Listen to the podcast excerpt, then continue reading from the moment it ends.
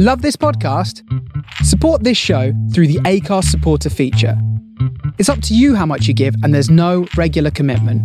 Just hit the link in the show description to support now. I'm Sandra, and I'm just the professional your small business was looking for. But you didn't hire me because you didn't use LinkedIn jobs. LinkedIn has professionals you can't find anywhere else, including those who aren't actively looking for a new job but might be open to the perfect role, like me. In a given month, over 70% of LinkedIn users don't visit other leading job sites. So if you're not looking on LinkedIn, you'll miss out on great candidates like Sandra. Start hiring professionals like a professional. Post your free job on linkedin.com/people today. Hi, I'm Daniel, founder of Pretty Litter. Cats and cat owners deserve better than any old-fashioned litter. That's why I teamed up with scientists and veterinarians to create Pretty Litter. Its innovative crystal formula has superior odor control and weighs up to 80% less than clay litter. Pretty Litter even monitors health by changing colors to help detect early signs of potential illness. It's the world's smartest kitty litter. Go to prettylitter.com and use code ACAST for 20% off your first order and a free cat toy. Terms and conditions apply. See site for details.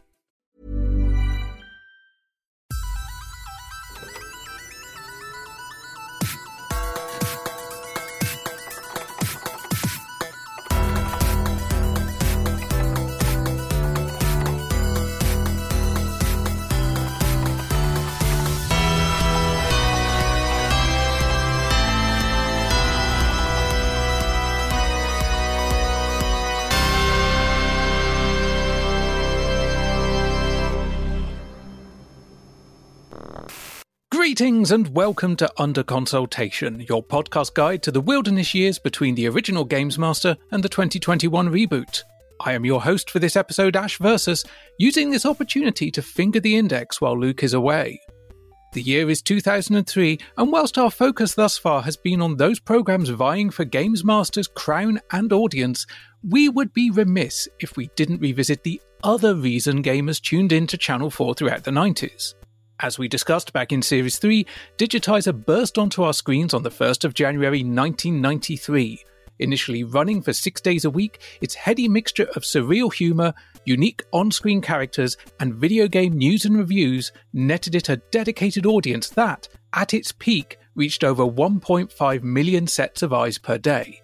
Often at odds with the editorial team at Teletext, other gaming publications, and user bases who felt their platform of choice was being unfairly criticised, Digitiser fought to maintain its identity and brand of humour until its original run on Teletext ended in March of 2003. In its 30th anniversary year, I would be ill advised to attempt to tell the story of its demise and resurrection without some company, and what better excuse is there than this to bring back one of its creators, or more accurately, co creators?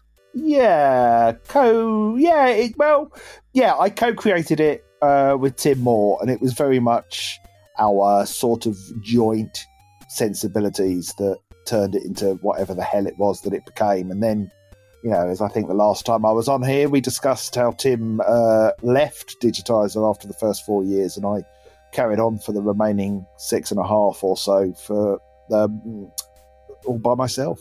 Um, and uh, yes, through ups and downs, shall we say. The voice you are hearing is the man who continues to carry its torch to this day, Paul Rose, aka Mr. Biffo, aka a plethora of characters and alter egos.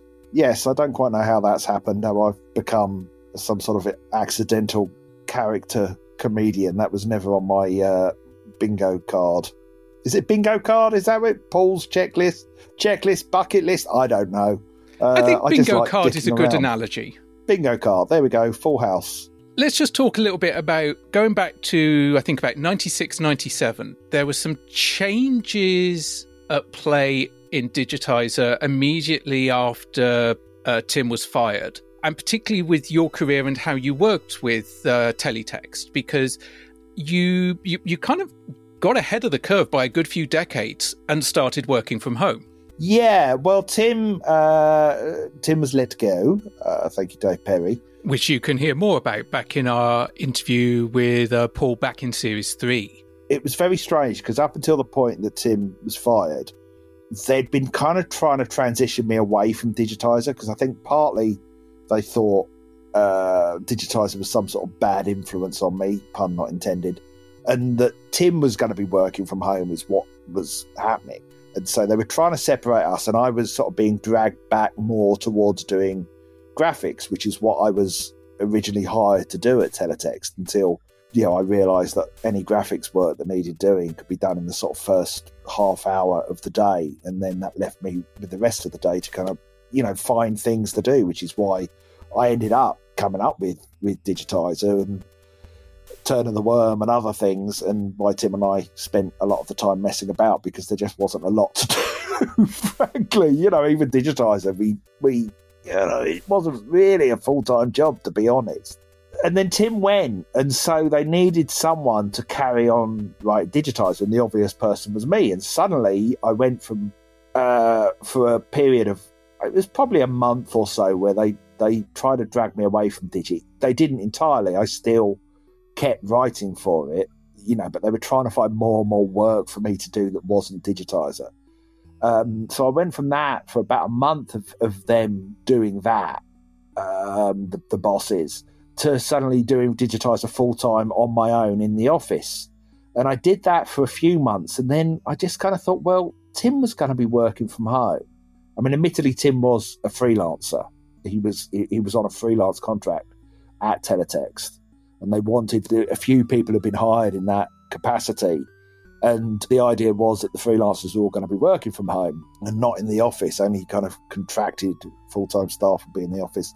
And I just thought, well, why don't I go freelance or ask them if I can go freelance and just do digitiser full time from home? Because by that point, I was starting to kind of get a bit of interest in in writing for TV, and it was becoming sort of increasingly difficult doing that in the office, which I had been doing up to that point uh, without my bosses cottoning on. So I went and asked them, fully expecting them to say no, and they said, "Yeah, all right," and that was that. And then so for the remaining more than half of Digi's life, I, I, I did it from home using a dial-up modem to, to dial in every morning to teletext systems and spent an hour writing digitiser in the mornings. Then the rest of the day, uh, I was writing scripts and setting them off to try and get TV work. Where did your script writing actually begin? Because I know you did a radio script while still working with Tim. Mm. Uh, we Two Vets? That's it. God, well, that's that's very well remembered, or either that or very well researched. Ash, well done. Well, it was research, and it was research I should have made as a note,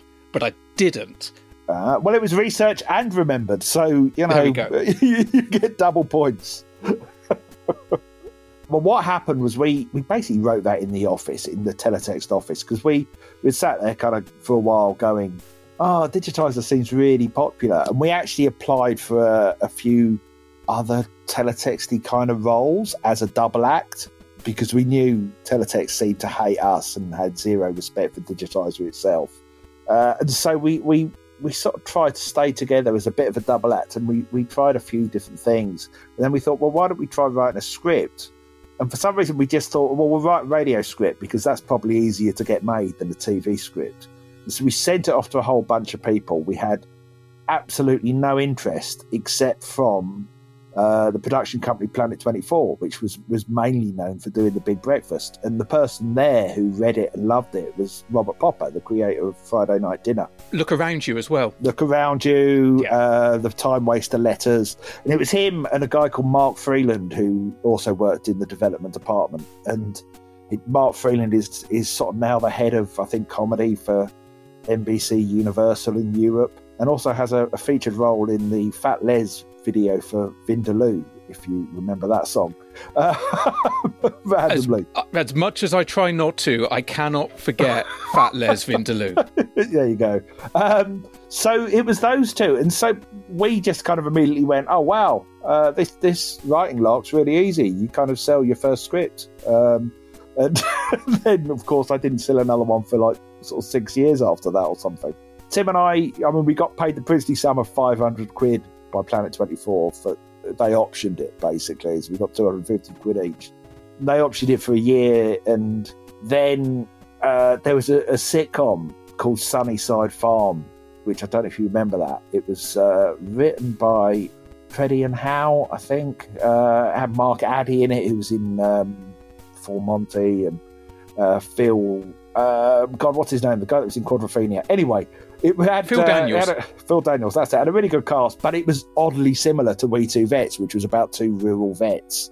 Who one of whom was sort of evil and the other one was an idiot. You know, their thing was set on a farm, which you know it was very similar. One was evil and one was an idiot, and so that kind of killed it. Now, as proprietor of this institution, I must ensure that all facilities are in immaculate condition, including the hotel shitter. Ah, an interesting case in point. Perhaps you'd like to have a look yourself, Kenneth.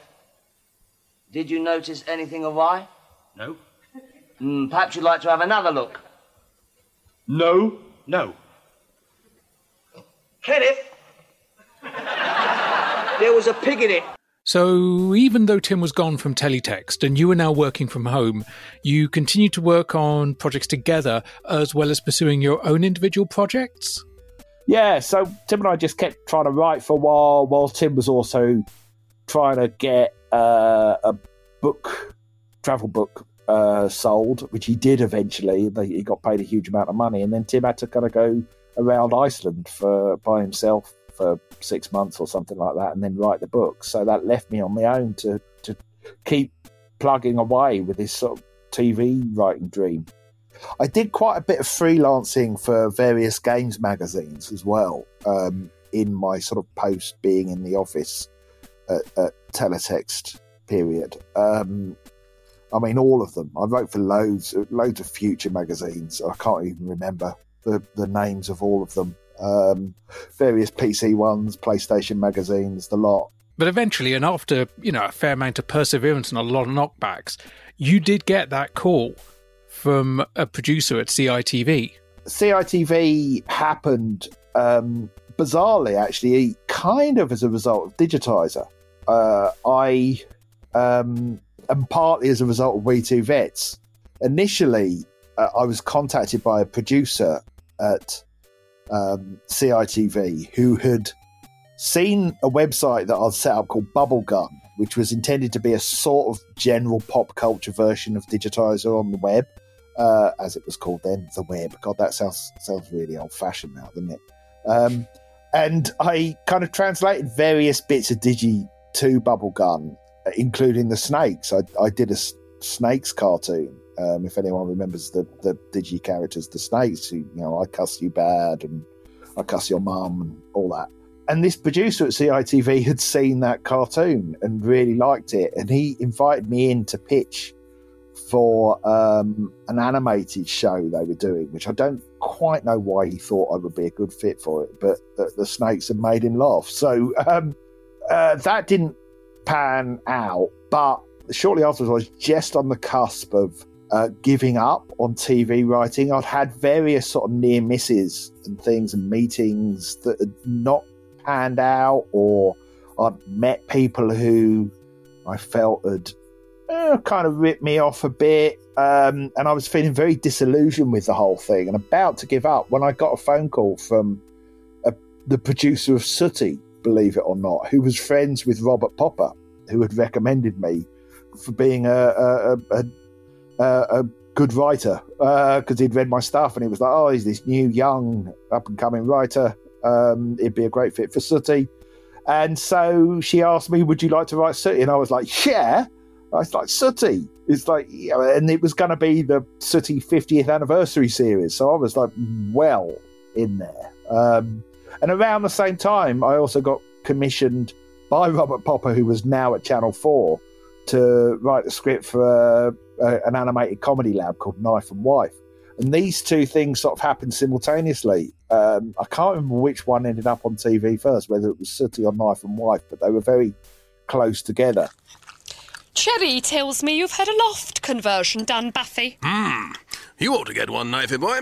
And put another 25 grand on the value of our place. Yes, except that in your case, it's a bit like putting lipstick on a dead tramp and pretending he's a supermodel. Uh, what do you mean? Charlton, don't you have a friend who converts loft? Yeah. He's got a ladder and everything. You know, ours was only £15,000.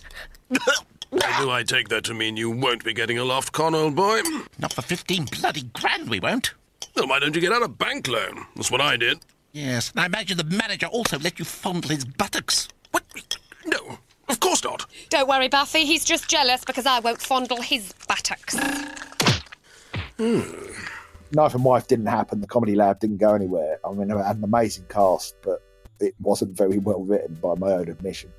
Uh, but the, the Sooty job led to me writing on My Parents Are Aliens and, uh, yeah, being sort of one of the, the sort of core CITV writers for a, a good few years. Um, so, yeah, so, you know, and that was my big break, really, was writing Sooty, believe it or not. I find it a surreal path that you got to Sooty, but also I'm just thinking, yeah, I can see that because Sooty itself is a very surreal series. Even if you just look at, if you just take the concept of a man with a small bear that is mute, a dog that can squeak, and a panda that has full grasp of the English language. Yeah, it's nuts. I mean, it was an amazing uh, kind of school for writing because you had there were a whole bunch of challenges there. You know, the two main characters, one, as you say, can't speak or can only speak in whispers that the audience can't hear. The other one is unintelligible, and they had to carry the show. You only had twelve minute episodes, and there had to be an A story and a B story in that, and it was an incredibly uh, intense sort of lesson in how to structure scripts for TV. I loved working on Sooty. It was an absolute joy. Um, and, you know, we, because we were, or the second series I worked on, worked on was actually the 50th anniversary one. And we were discussing, and it was me, I was the lead writer. The second series, they made me the lead writer on it. And the script editor and I basically had full creative control over Sooty. And we actually came very, very close to giving Sooty a voice for his 50th anniversary. We discussed it.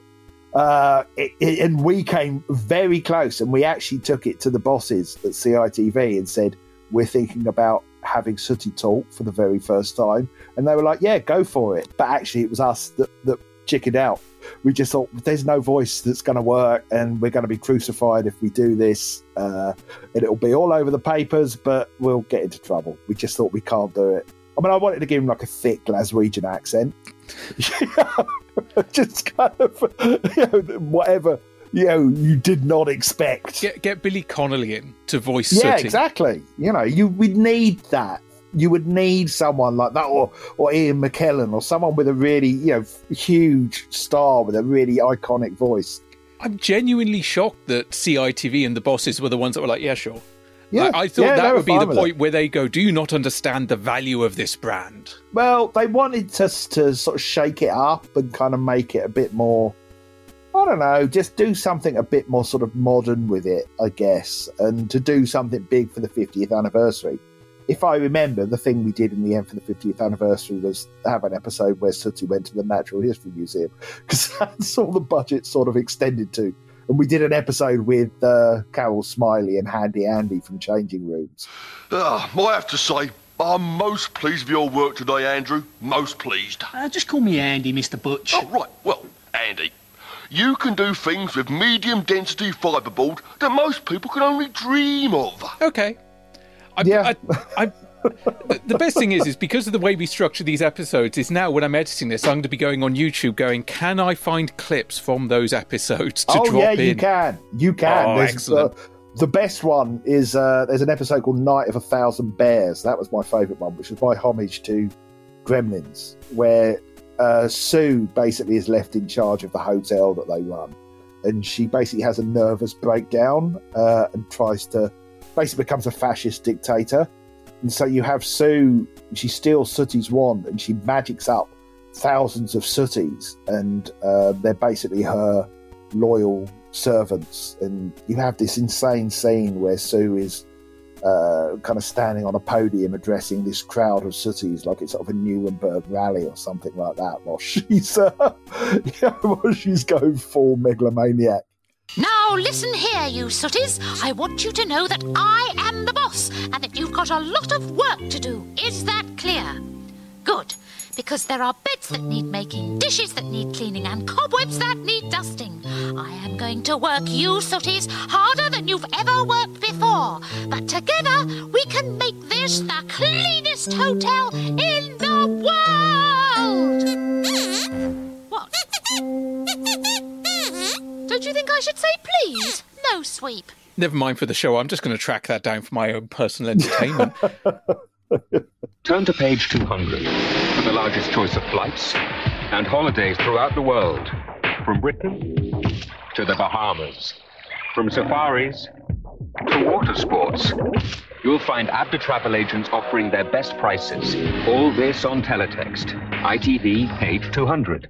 And so we find ourselves in the latter half of 2001 and faced with a subject that I really hoped I'd never have to talk about in any real way on this podcast. 9 11 is surprisingly influential both over your career and Digitiser, and there is therefore no way to not at least address that fact because it impacted the very business model of teletext. It did, yeah. Well, uh, you know, as those of a certain vintage will remember, Teletext primarily made its money through cheap holiday adverts. That that was its whole thing, uh, which is why when Teletext, the medium, uh, was switched off, Teletext became a holiday company. That's all they are now. In fact, I don't even know if they exist, but Teletext Limited became Teletext Holidays. The holiday or the, the travel industry got massively hit by 9 11. And the logic of that would be like, okay, so Teletext is, uh, you know, suddenly going to be strapped for cash, uh, you know, until the, the industry recovers. So their reaction to that um, and the way that they were going to get through the whole hit to the travel industry was to pull me into the office and tell me to take all the humour out of Digitiser and get rid of the silly characters. Um, and, and just make it a kind of very dry, very serious, ordinary video games page. So, uh, you know, you can see the logic there it's so weird because you get those moments where you know people have been, you know, people people look for justification to a means to an end, and yeah. it's it's fair to say that you either by yourself or with Tim had butted heads with editorial at Teletext throughout Digitiser's run up until that point. There'd been complaints of various kinds and various times. Obviously, I'm guessing that at least some people in the position of power at Teletext were looking for reasons to take you down a notch. Um, I think the the one bit I remember from when I was reading up on um, your games of your life uh, column that you did for mm. Digitiser 2000 is your the humor was criticized for being exclusionary. Yes, well, what had happened is is the previous editor um, had left and a new guy had taken over at the top, and he had previously been a sub editor. He was basically promoted from a rank and file sub editor, all the way to the top to editorial director in the space of about three months. It was quite bewildering. So I think everyone was like, what the hell? But I remember the day he started and he we went out for a drink after work, just a whole bunch of us, and he was there making his way around the, the pub with a notepad, and talking to people and writing down facts about them. And you just kind of went, wow, he's ambitious. He doesn't want to forget anything about anyone. But anyway, he, as a sub editor, he used to be quite ruthless with Digitiser in, in ways that I didn't necessarily agree with. Rather than ring me up and kind of go, Can you change the wording of this? Or this seems it sounds a bit iffy. He'd literally just cut out entire paragraphs. So you'd have a page with just one or two paragraphs on it and a big blank space at the bottom that looks terrible. Give me the give me the option to to at least write something to fill that that space rather than just cut out a block of text. And I think I even said this at one point. Can you get him to to call me rather than just go in and edit the page so that it looks terrible? And and he did. He called me one day and he said, uh, "Right, I need you to change." Um, something on one of your pages. And I, I, if anyone remembers Digitiser, we used to, or teletext, there used to be at the bottom of every page a kind of trailer or link, a banner for other sections. So you'd have like, oh, on page 153 or whatever, Bamber Boozler, or, you know, go to the news, page 101.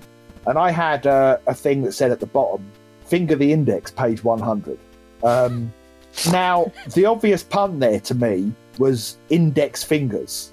Yeah. Okay, it sounds a little bit saucy, but that was the play on words. And he rang me up and he says, Yeah, um, you've got to change that. And I said, Why? I said, It just refers to index fingers. He said, Well, you know, because, like, you know why? You know why? And I said, I don't. No, sorry. Yeah, playing playing innocent. And he said, Well, because of like fingering. and, and I said, Well, that wasn't what I meant. But he made me change it. Anyway, my card was marked from that day.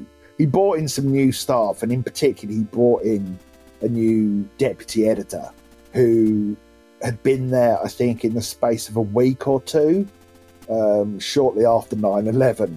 And he was just asked, he'd been asked apparently, do something about Digitiser. And so it, it was the deputy editor who, who decided that this is what needs doing. And he, I, they brought me in for this meeting. It was good cop, bad cop. There was this nice deputy editor and this really unpleasant new one who it was it was genuinely to this day the worst meeting I've ever had and one of the worst hours of my life because it was like I was put on trial. They got out all these printouts, and none of them. There was nothing rude or dodgy on any of these printouts. It was just silly humour. It was just typical digitiser stuff, and they were showing me these bizarre things like the Man Diary as well, as, sort of saying this humour isn't funny. Um, you know, it, it excludes people. It's it's a very niche. It's too bizarre you know you've got to get rid of it and oh by the way they threw this they they opened with all the whole or this guy opened with the whole um, you know it's not funny so so make it definitely not funny. I don't know it's bizarre when you think about it you know stop well take the humor out because the humor's not funny so make the not funny thing even more not funny if you know what i mean. Uh, make it normal basically was what they were saying but they, did, they didn't come out like that. Um, so they opened with all that, and then at the very end they said, "Oh, by the way, we're reducing Digitiser down to three days a week and cutting your salary in half." And that was the real whammy because you know my TV career was sort of in its very early stages. You know, I had three kids, a mortgage, um, you know, a family to support, and I just walked out of there in an absolute freaking daze. Um, it was just just awful, and it was all done on the the the uh, as you say, the the excuse that that some terrorists have flown planes into buildings in America, which is insane. Even after all this time, it still absolutely blows my mind that someone at a management level could look at something like 9/11 and go, "That's it. That's a, that's the excuse I've been waiting for." Yeah, it's a good day to bury Digitiser. I just can't fathom. And this is a, someone that's been a line manager. If you're going to cut someone's hours, you lead with that. You'd think so, wouldn't you? But no, that wasn't the thrust of it.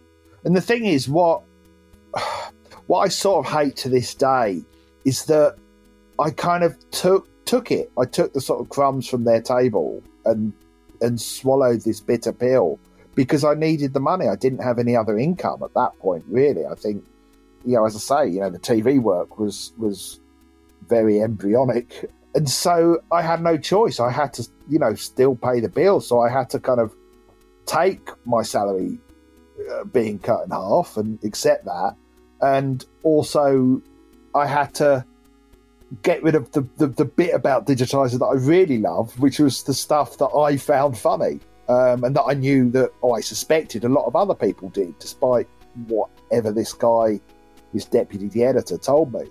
And for a year, that's how it was. Well, the best part of a year, that's how Digitiser um, existed. It was, uh, you know, and it really, um, and I don't know if I've ever properly talked about this, but it really hit me hard. Um, that year, I, I, I was in a bad way, you know, because I, it, I really loved doing it, and I was really proud of it. And even though we were, um, we got pegged as troublemakers, partly justified, but also a lot of that was exaggerated. You know, I always saw it as, and Sooty, funny enough, but coming back to Sooty is a good example of, I was also writing to what I saw as the brief. We were writing a video games magazine. I'd grown up with your Sinclair, they were all irreverent, the games mags that I grew up with. They all had a slightly surreal twist to them. They weren't dry, they weren't serious, they had personality, and that's what we tried to bring to Digitiser. And when I was writing for Sooty, there's no way I'd have put in inappropriate jokes in that. It was a, it was a show for little kids. You know, I, I didn't put in subversive stuff into Digitiser just for the sake of it. I did it because that I knew the audience would respond to because of the audience it was aimed at. Um, but but certain people within Teletext just saw that as oh troublemakers. And ironically, you know, the more they saw that we were like that, the, the harder we we and I tried to kind of get stuff past them, you know, because it was a, a two fingers to them. It was like, well, you know, if you're going to kind of read things into it. I mean, I remember another one, the same guy, the, the guy that became editor, rang me up about um, there was a, there was a reference to the three R's, and I, you know, you have to be really old to know what the three R's are: reading, writing, arithmetic. It was a, a whole thing back in the fifties and sixties, and we had a reference to the three R's, and he rang up asking me to take it out because the three R's sounded a bit like the three R's. Uh, and he even, when he rang me up, couldn't even fully explain what it was that was offensive about the phrase the three R's, which was an established thing. Another time, we got asked to take out, uh, uh, and I had to explain this a reference to multiple sclerosis because I'd abbreviated Master System to MS.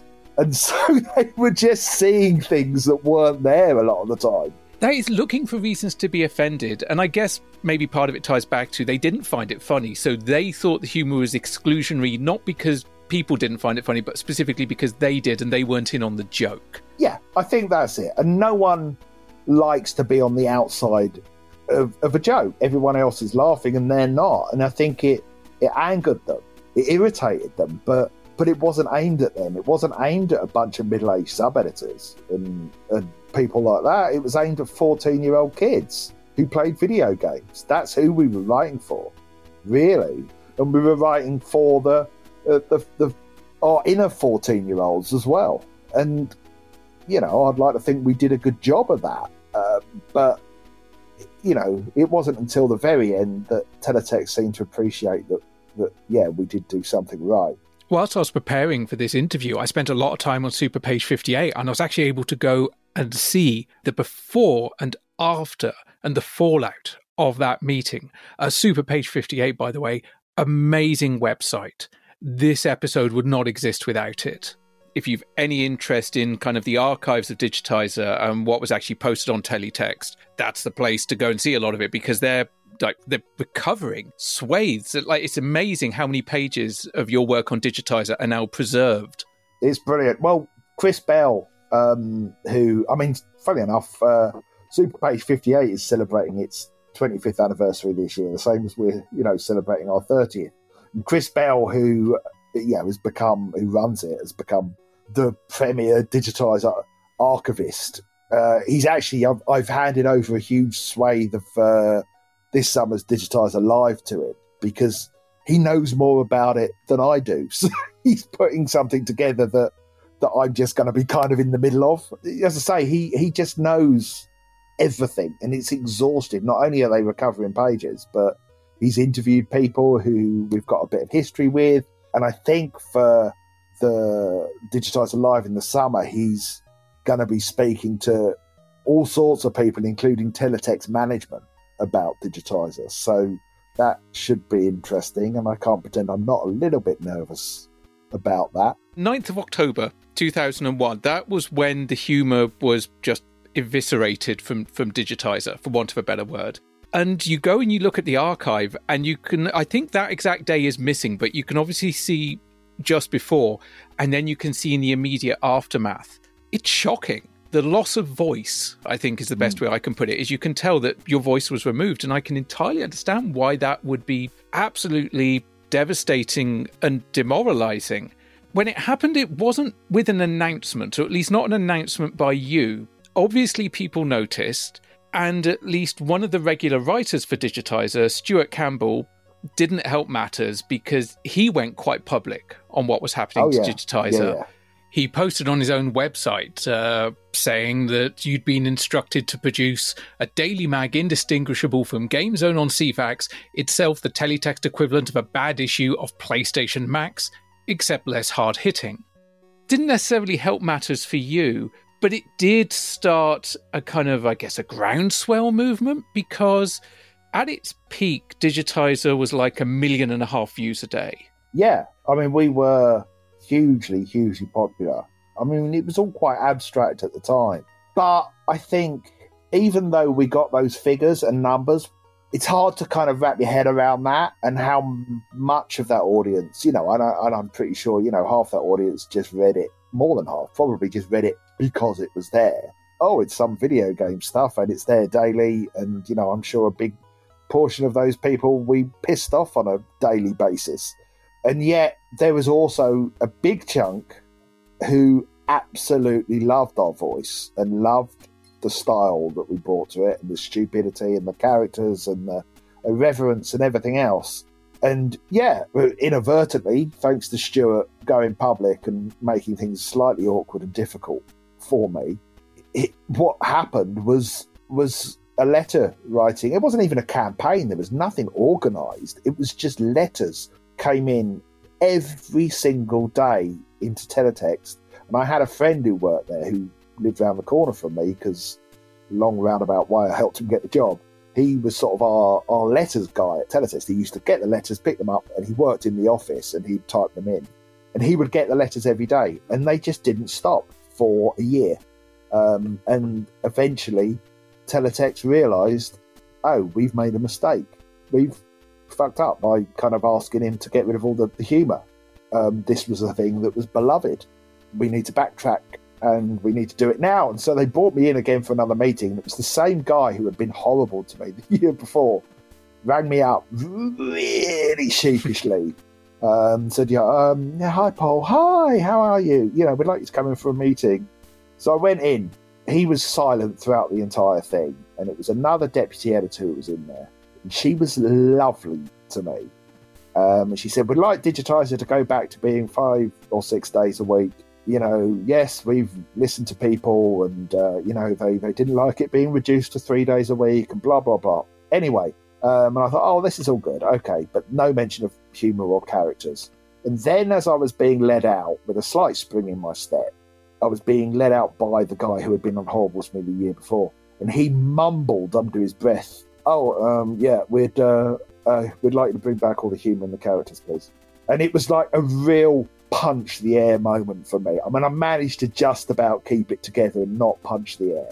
It was like the biggest. You saw this guy practically choking on the humble pie that he was trying to cut, you know, get down his throat.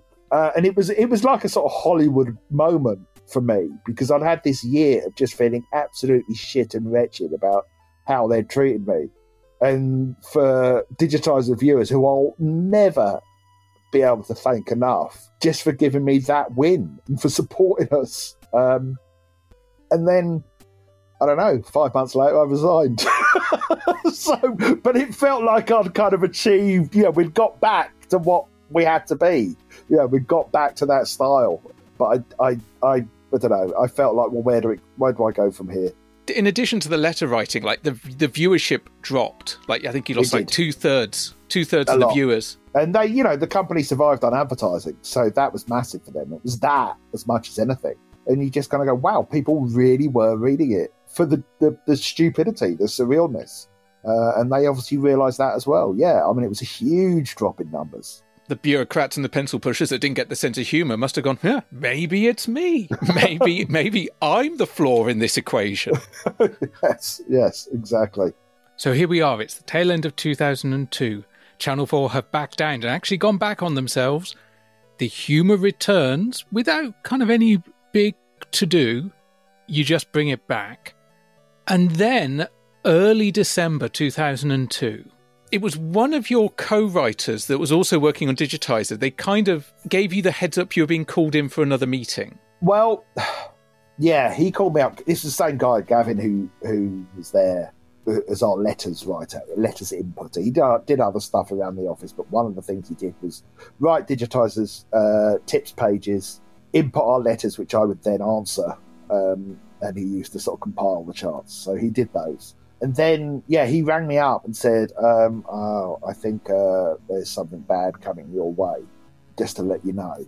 And he said, and I was like, oh, God, not again. Um, here we go again. So I hung up from him. Phone rang. It was the unpleasant guy again. And he said, Hi, Paul, We'd like you to come in for a meeting next week.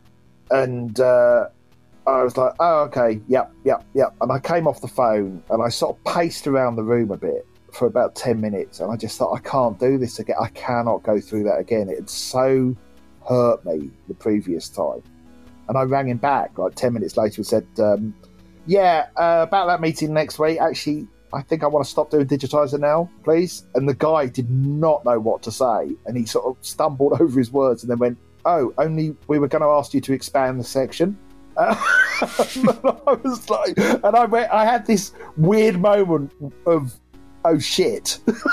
um, and also, no, I've done the right thing. It felt, it's still to this day, I knew it was the right call in that moment. And looking back, it was absolutely the right thing to do.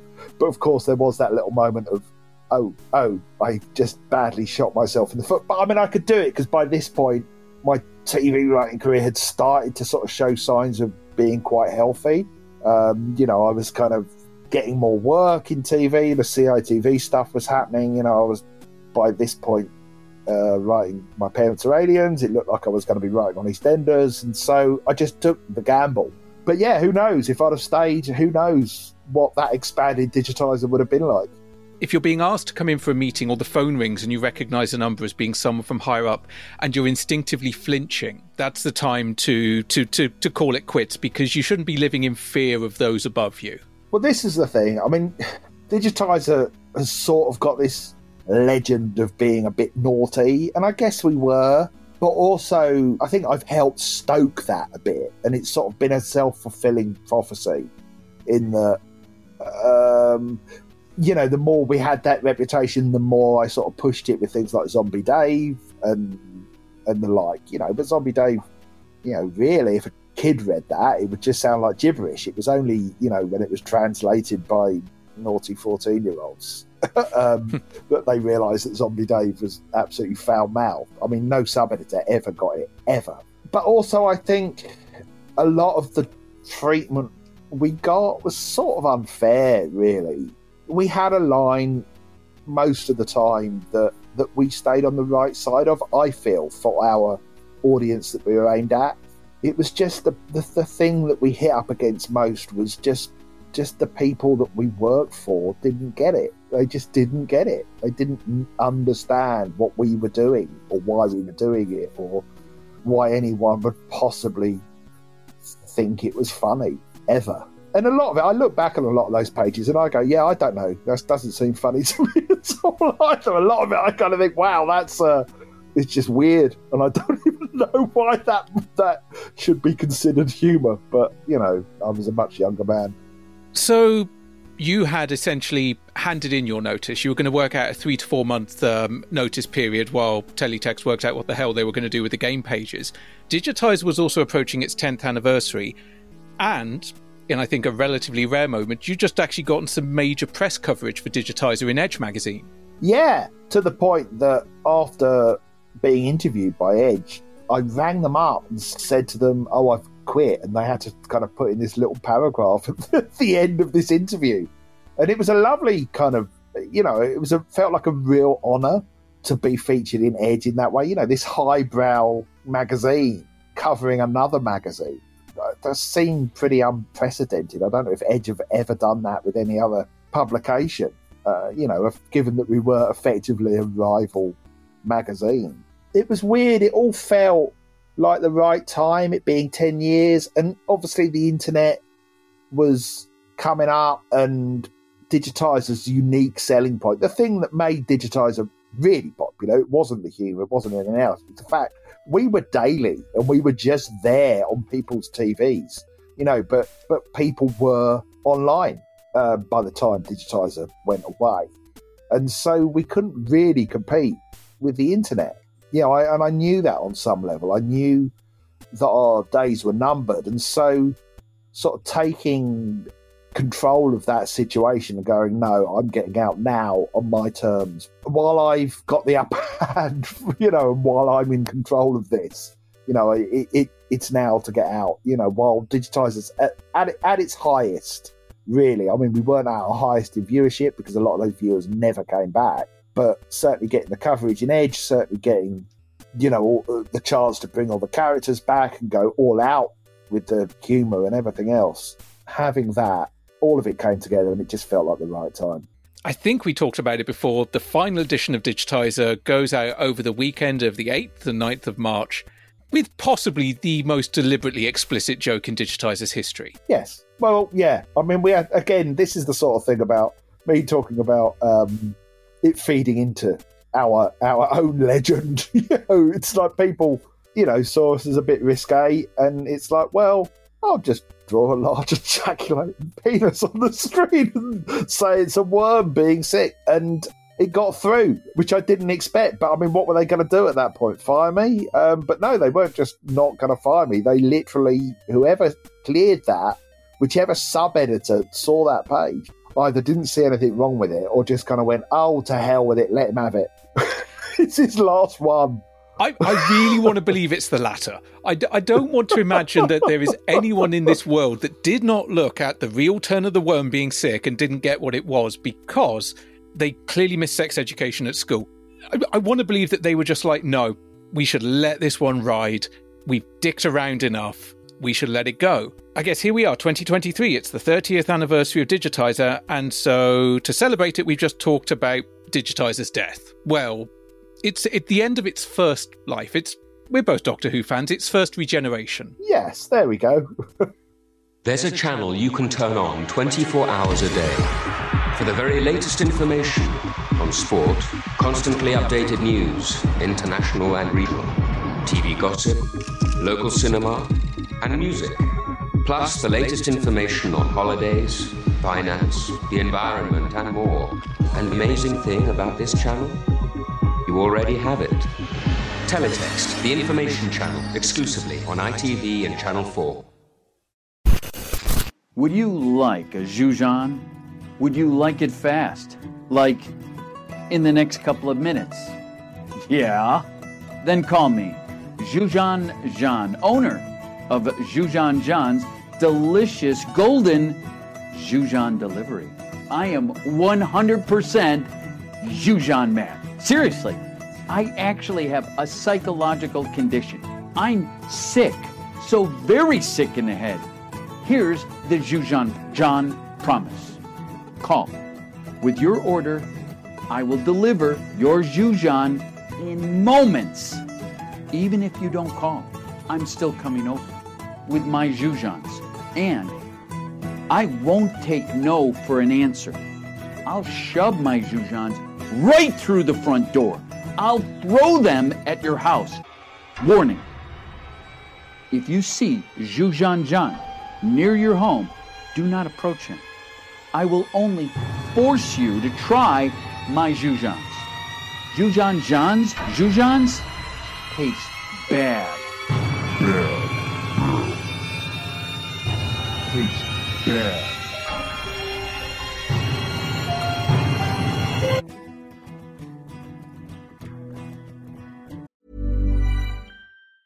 When you're ready to pop the question, the last thing you want to do is second guess the ring. At Bluenile.com, you can design a one of a kind ring with the ease and convenience of shopping online. Choose your diamond and setting. When you find the one, you'll get it delivered right to your door. Go to Bluenile.com and use promo code LISTEN to get $50 off your purchase of $500 or more. That's code LISTEN at Bluenile.com for $50 off your purchase. Bluenile.com code LISTEN. Ryan Reynolds here from Mint Mobile. With the price of just about everything going up during inflation, we thought we'd bring our prices down. So to help us, we brought in a reverse auctioneer, which is apparently a thing. Mint Mobile unlimited premium wireless. Ready to get 30, 30, bit to get 30, bit to get 20, 20, 20, bit to get 20, 20, bit to get 15, 15, 15, 15 just 15 bucks a month. So, Give it a try at mintmobile.com/switch. slash $45 up front for 3 months plus taxes and fees. Promo rate for new customers for limited time. Unlimited more than 40 gigabytes per month slows. Full terms at mintmobile.com. Millions of people have lost weight with personalized plans from Noom, Like Evan, who can't stand salads and still lost 50 pounds. Salads, generally, for most people, are the easy button, right? For me, that wasn't an option. I never really was a salad guy. That's just not who I am. But Noom worked for me. Get your personalized plan today at Noom.com. Real Noom user compensated to provide their story. In four weeks, the typical Noom user can expect to lose one to two pounds per week. Individual results may vary. Yes, Daddy, yes. At last, a cave full of lickable otters. That's right, Otter Lick Cave is the only attraction where the staff don't care if you lick the otters. Here at Otter Lick Cave, we have almost 17 days otters just wandering around the cave, just waiting to be licked. Best of all, the staff really will turn a blind eye while you crouch down and run your tongue along their backs. You can even lick the tops of their heads, their flanks, or their bellies, and none of our employees will say a thing. So, don't delay, book your tickets to Otter Cave today. The otters don't taste so good, but hey, at least you'll be able to say you've done it. Digitiser is gone, your TV writing career is taking off. You launch MrBiffo.com. Yep. Continue to write stuff there. You also have an online community, uh, the Board of Biffo. I know it became a less than pleasant place as time went on. Yeah, I mean, I don't mind talking about it a bit because I mean, it was it was quite a uh, it was a lovely community for a long time, and I'm actually still friends with some of the people from it. Um, it just as any of these things go, just over time, it sort of broke down. I underestimated the amount of moderation it would require.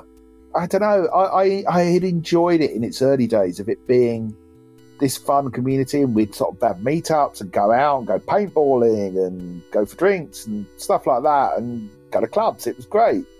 And then I don't know. I don't really know what happened, but I, I the turning point really was I think it was felt that some of my moderation was a bit heavy-handed because I would uh, what was happening was people were feeling attacked, and I was getting messages from those people going, "This person's being shit to me," so you know, and there'd be a pattern of that, and I'd end up banning them.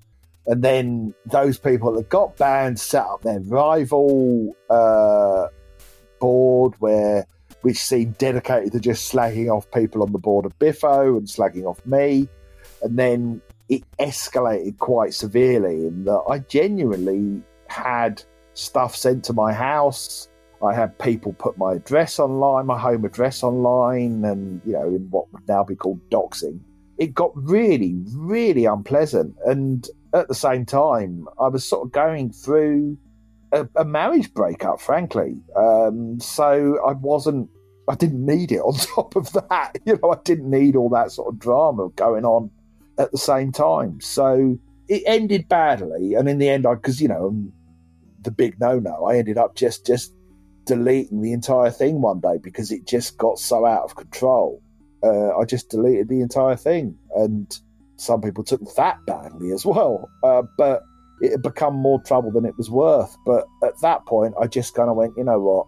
There was, you know, shit being posted about me online. There was accusations of this, that, and the other. And it was just, I just thought, I just don't need this. And that was the point at which I went, you know what? I'm done with Mr. Biffo. I'm done with everything to do with Digitiser. And this was think early 2008, and I just thought, I just don't need this hassle. I've got enough of my own stuff to sort out offline that I needed to focus on that. And that's what I did for the next, I don't know, seven years, something like that. It was uh, February 2008 because you'd also just finished up your final Biffo vision for Edge.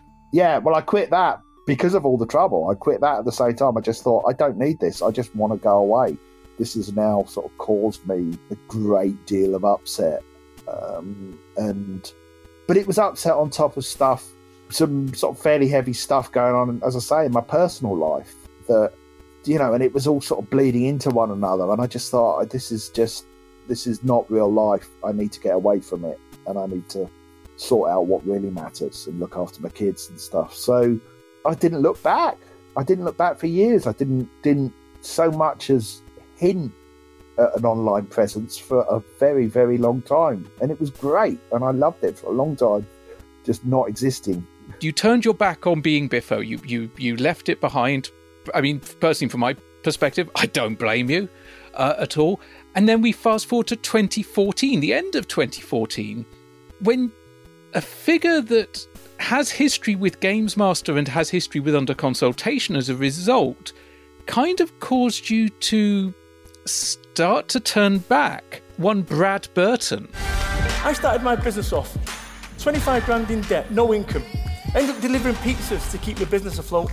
I was 31, I felt like a piece of shit. That was 14 years ago. But what I should have been doing is patting myself on the back. Uh, yes, God, you have his book. Did you have that already? This book cost me 75p from a charity shop. Amazing. Brad was the inspiration for a Digi character. And Mm. then you read one of Brad's books. By accident. I can't quite remember what how I stumbled upon it, but I saw the name Brad Burton. I went, that can't be the same Brad Burton. Surely he's not writing self help guides.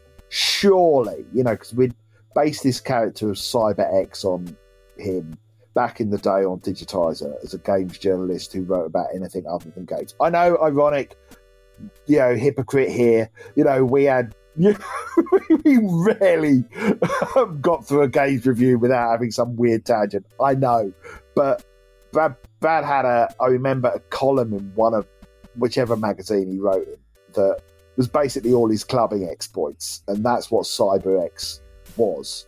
And anyway, I just thought I stumbled upon this fact that, that, that Brad Burton was now some sort of self help guru, and I went down this rabbit hole and started reading his book, and it was just jaw dropping. And it just got me thinking, wow, what would if I did that with the character? You know, that that trajectory of having the character of Cyber X now some sort of self help guru. And I wrote this piece and showed it to to my partner, now my wife. And she just thought it was hysterical because she'd been following this whole Brad Burton thing because I've been reading out quotes from his book to her as I was going through it.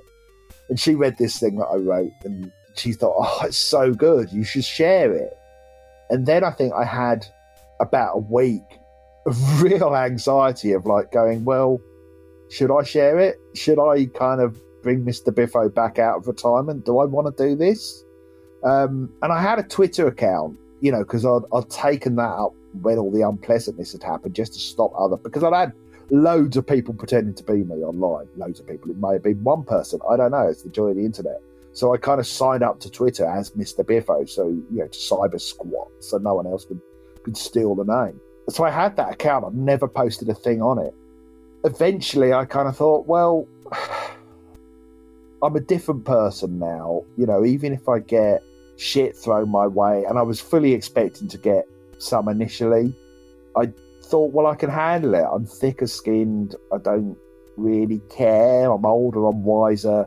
You know, I'd spent two and a half years training to be a psychotherapist. You know, I'd sorted my shit out. Um, I'd, I'd, I was in a great relationship, and I was just had my feet on the ground. You know, I had solid foundations beneath me. So I thought, well, if worst comes to the worst and everything starts up again, I can handle it. So I thought on it, and I bought the the domain name Digitiser 2000. I put this piece on it, and then I just started tweeting random jokes and random weird things. And some people had obviously followed me over the years and were just like, "What the hell? What? What, Mr. Biffo? What?"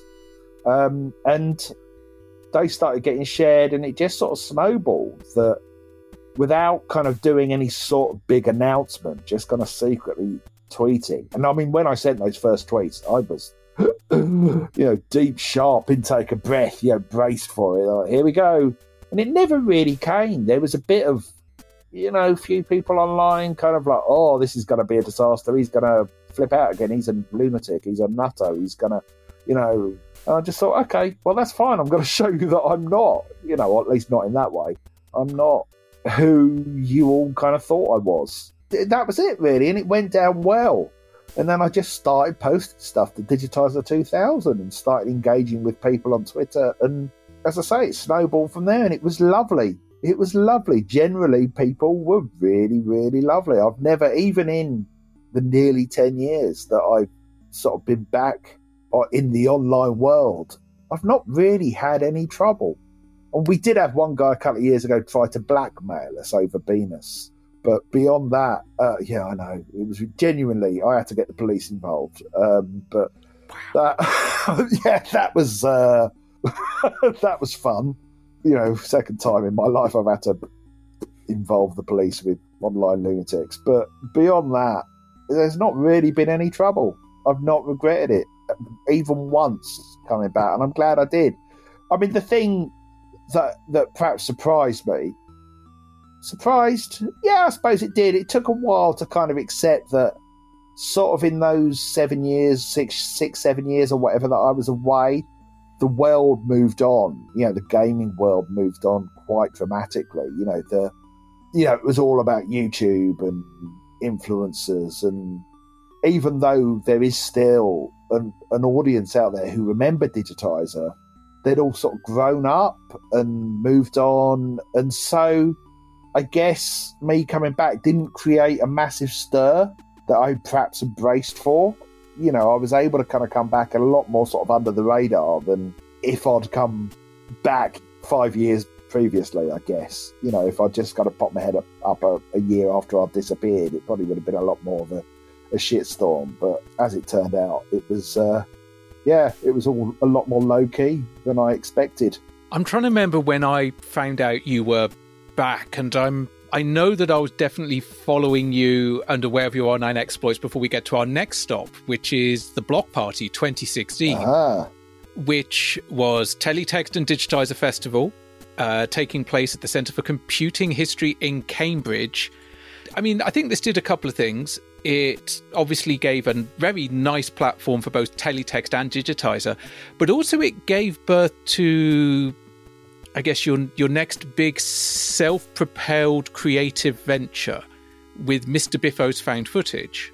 Yeah, well, what led to me being kind of quite involved with that was I'd given a talk at um, I think it was Play Expo. Is it Play Expo? I can't yeah, yeah. So, yeah.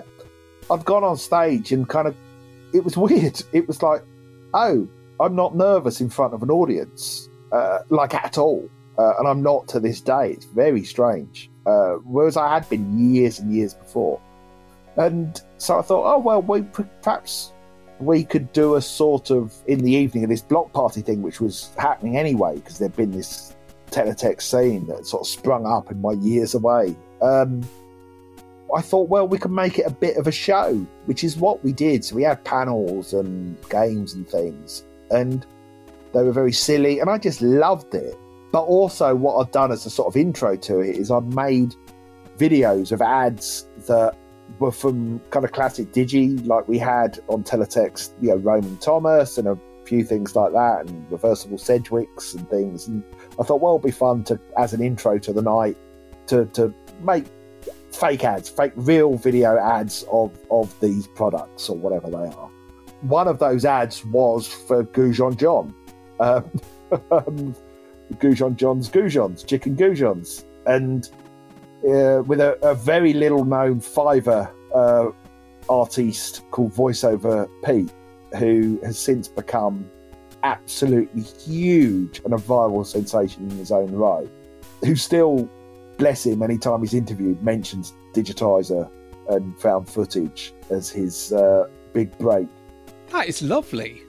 yeah, which is lovely of him. I brought him back last year, year before last, uh, for a one-off, and my God, he's damn sight more expensive now than when when I first used him. He's like, it was like for a thirty-second clip, it cost me two hundred and fifty quid. It was ridiculous. Oh, so no, no, no mates rates for the for the show that got no. him his big break. God. That's what I was I was hoping for when I asked, but no, no, he just bashes it out in his garage and.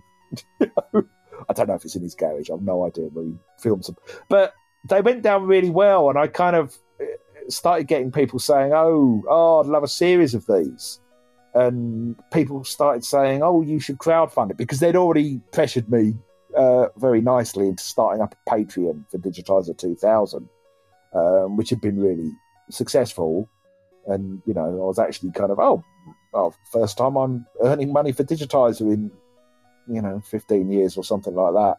And then people started saying, yeah, crowdfund it, crowdfund a series. And so I remember going for a walk around the park with Sanya, my other half, and kind of saying, okay, people want me to do this. These videos seem to have gone down really well.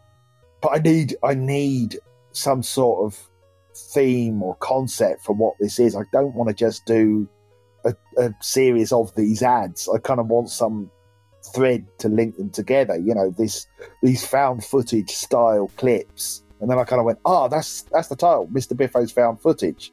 Oh, I could have found these videotapes somewhere, and all this stuff was on them. Why is this stuff on them? So then this bizarre story that I never fully explained in the series whatsoever. Only I really know what was going on. Kind of got seeded into all these clips. Probably completely unnecessary. People just wanted to see the silly stuff. But the series became sort of more and more abstract as it went on. It's really interesting seeing the the clips on YouTube and seeing the viewing figures go down as the series becomes more and more sort of increasingly unfunny, I suppose, and just more and more difficult to watch. but but you know, people generally loved it. It had a real cult following. I mean, I was one of those Kickstarter supporters. I was just looking to see if Oh, my uh, little memory stick was still around. Ah, yay!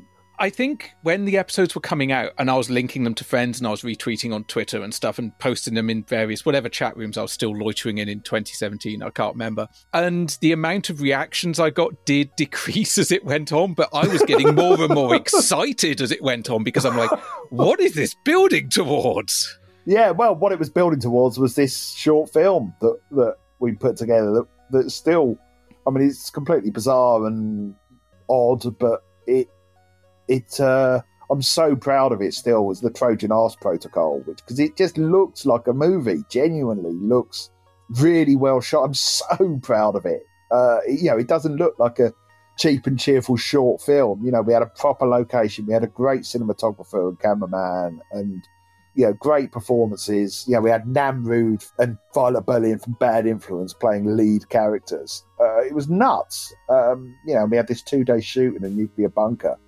uh, which we filled with smoke and lasers and things, and people running around in bum masks. So who is she? Goujon John cultist. They worship the AI. It was Harlow who deleted the safety protocols. We freed him from slavery. Tell us how to stop him. How do we destroy Goujon John? You cannot stop him. Flesh is weak. Flesh will die. Alright, that's enough. His goujons taste bad. So does my boot. You know, it doesn't really explain anything about what the show is. It kind of hints at it, really, and what the, the underlying message is. But throughout it, I wanted to do, if you remember, the is it the Golden Hare, the book years ago, which had a the guy had buried a golden hare somewhere in the country, and the book had clues. It was a kid's book, had clues to where this hare was buried. Um, and I wanted to do something a bit like that. There are clues, kind of almost subliminal, throughout the series that, that pointed towards the true story, and then let people piece it together themselves. That was the idea. Um, yeah, it's I'm still hugely proud of it. Found footage, even if uh, it's not for everyone. But then that's you know story of my life. I know people that literally their job description says content creators. Technically, I'm a content creator. I don't like it as a title. Right. It, it, it, Yeah. it, it, it feels like what an accountant comes up with to describe a role. Uh, but I, there are people I look to. Uh, you're one of them. Uh, Paul and Eli with Cheap Show. Ashens. There's that kind of that entire, I guess, almost like extended family with lots of yeah, crossover. we've got this sort of gang, really, this community that we all feature in each other's stuff. And I and I just look at it and I'm just like, man, when I grow up, I want to be like these guys. Well, let's ignore the fact you? I'm north of. Let's ignore the fact I'm north of forty. When I grow up, Well, come on, look. I mean, I'm I'm 52 in two months, and I'm still. I've got no intention of stopping doing this. Yeah, my we're doing digitiser level two at the moment. We're filming what will hopefully be the sort of last studio block next week. After that, I'm doing found footage too. You know, we're doing a new series of it, and I, I'm not going to stop. Yeah, what's stopping me? The only thing that is going to stop me is my body giving out. You know, and I still feel relatively fit and healthy. So, you you know, as long as I can keep doing it and I can keep coming up with ideas, I'm going to, you know, because I love it. And so, you know, you're north of 40, but so what? You're young. You're still young. You've still got your health. Yeah. Go on, make weird shit that only you like. I'm telling you, it's a challenge. So you created found footage, you published found footage, and then in 2018, it was the 25th anniversary of Digitiser. You did classic teletext style digi for a week. Yep. And brought some of your former contributors back. You mentioned Violet earlier. Uh, Stuart Campbell also came back. Yep. Also, I think most importantly, you now legally own Digitiser. Yeah, yeah.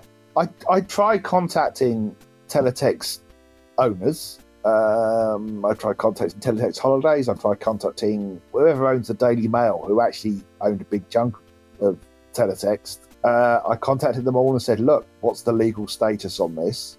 And then in the end, I got fed up with getting no replies, so I just applied to trademark it. Yeah, you have this this window where people can object, and no one did. So yeah, I I now legally own Digitiser. It's mine, um, and nobody else's. So come at me if they want it. Uh, what are they going to do with it? What's anyone going to do with it? I mean, they even changed the name of the games section after I left. I mean, you know, it's not like someone's kind of going to go, "Oh, we want to make a Hollywood movie out of the man's daddy." Or you know, Oh, I wish. Dave. you know, it's not it's not going to happen. So you know, I don't think anyone else other than me is going to care or want it. So, unfortunately, for better or worse, I'm synonymous with Digitiser now. So I probably didn't even need to trademark it, but I did, and it felt it was a really good moment. It felt really good. Always best to belts and braces, stuff like that. Yeah, yeah. Owning Digitiser, you then launched a Kickstarter campaign to actually take Digitiser, I mean, technically to TVs, because everyone watches YouTube or can watch YouTube on TVs now. You came up with Digitiser the show. Buongiorno. Oh, that was weird. What? This is exciting, isn't it, everybody?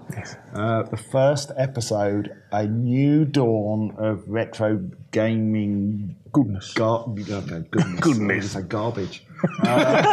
The jury's still out on that one. So why think. are we here? Why is retro gaming a thing, Larry Bundy Jr.? I think modern gaming is more of a sort of a cookie cutter, sort of cut and paste thing. So everything was sort of more variety back then. Do you think people, though, are willing to overlook uh, flaws in the old games just because the nostalgia papers over it? I think there's more good games out there to cover up the bad ones. I wanted to do more found footage. That's what I wanted to do. I wanted to carry on in that vein. But I didn't think we would raise much money. I thought people had had their fill of it, which, uh, you know, which is why I've left it so long since. You know, I'm not actually going to crowdfund the next series. I'm just going to do it myself. I didn't think we'd raise any money. Then it just hit me. It was like, well, of course I know what would would be a TV version of Digitiser. But, know, and know, the Kickstarter was hugely successful. But at that point, I'd never appeared on camera, and my my initial plan was I don't want to be in this, which with hindsight is ridiculous. But you know, I, I didn't, and so I kind of gathered these other people: Paul Gannon, uh, Octavius, Larry Bundy, Junior, uh, Gameplay Jenny, and asked them to be in it. But it was Gannon who said, "Don't be stupid. You've got to be in it, and you've got to be the main host." I've got him to thank for convincing me because I really, really didn't want to. I just wanted to direct the thing and write it and put it together. Uh, you know, we filmed that over a week, uh, that entire series. Yeah, with obviously sort of voiceover bits and quite a long sort of post production period afterwards. It, it was a strange process, digitizing the show. It was quite a stressful week. There was a lot to fit into that week. And, you know, with pretty much everything we do, we have a bunch of people who do help us out, who are kind of happy to kind of come and volunteer and do bits and pieces. But the vast bulk of everything I do is just me and Sanya putting it together. So, you know, Sanya works tirelessly, you know, behind the scenes as well as, you know, she's on camera now. But it's exhausting putting something like that together. And on top of that, I was, you know, having a host on camera for the first time. I was having a be the boss of a fairly large crew in a fairly large studio. You know, a whole bunch of different personalities that needed sort of managing and corralling like herding cats. And it was just there was a lot of I don't know plate spinning that week. Everyone else had a great time, but I didn't get to enjoy it. I wasn't relaxed enough at any point to fully enjoy myself that week. And then, frankly, the the post production on it was a, just a freaking nightmare. I took it all on myself. I, it was too big a job. I shouldn't. I, I was too green around the gills when it came to sort of editing at that point. It was a real baptism of fire. And I think I look back on that series, even though there's some sort of absolutely hilarious moments in it, and you know, it did a pretty good job of, of setting the template for the sort of chaos that YouTube Digi evolved into. It's it's the production, the post production, the editing, um, what I did with the sound, the picture, and everything else that that I get disappointed by um, when I look at it because I know I can do a much better job now. So um, it's sort of bittersweet. I'm very proud of it, and at the same time, sort of slightly disappointed in it. Um, but you know, people just love it. No one else has ever had issue with the things that I kind of look at it and wince at. So um, you know, people just think it's great. I, I, I get it from the point of view of someone that does obviously like at least 50%, sometimes 100% of the edit on this podcast. And also when we've done our own live show, you see things other people don't. It's difficult, especially if you've got a perfectionist streak. Yeah, I mean, it wasn't even so much what we got on set. All of that was fine. Everything that we shot was great. It was more in the putting it together that that I fell out of my depth at that point the joy of found footage, you know, which obviously it was a very different sort of edit to doing what was effectively a panel show, you know, a studio set panel show. Found footage, I could paper over the qu- cracks with sort of VHS effects and glitches, and you know, it, it could look a bit shit because it was deliberately meant to. Whereas digitizing the show, I wanted it to look glossier, I guess, than it ended up looking. I mean, but as I say, you know, everything that's actually on screen I'm really happy with. We've got great guests. The, the whole panel were great. You know, everyone sort of brought their A game, and you know, we captured some absolute gold. You know, most of it sort of inadvertently. You know, such as Larry nearly throwing up on set and Paul Gannon almost dying because he got prawn juice in his eyes. You know, having not told me that he had a seafood allergy until we'd actually started playing a game in which raw prawns had to be plucked off his body. Paul, you should feel lucky Yeah. These are these are Tesco finest prawns. Oh, so only the most things I'm allergic to in the whole world are Yeah. going to be resting up on my body. Niven, That's. Niven loves prawns. Niven loves prawns. Oh, let's put that one there. I won't put it on. There are three prawns. Do you think, Dan, you can get? Oh.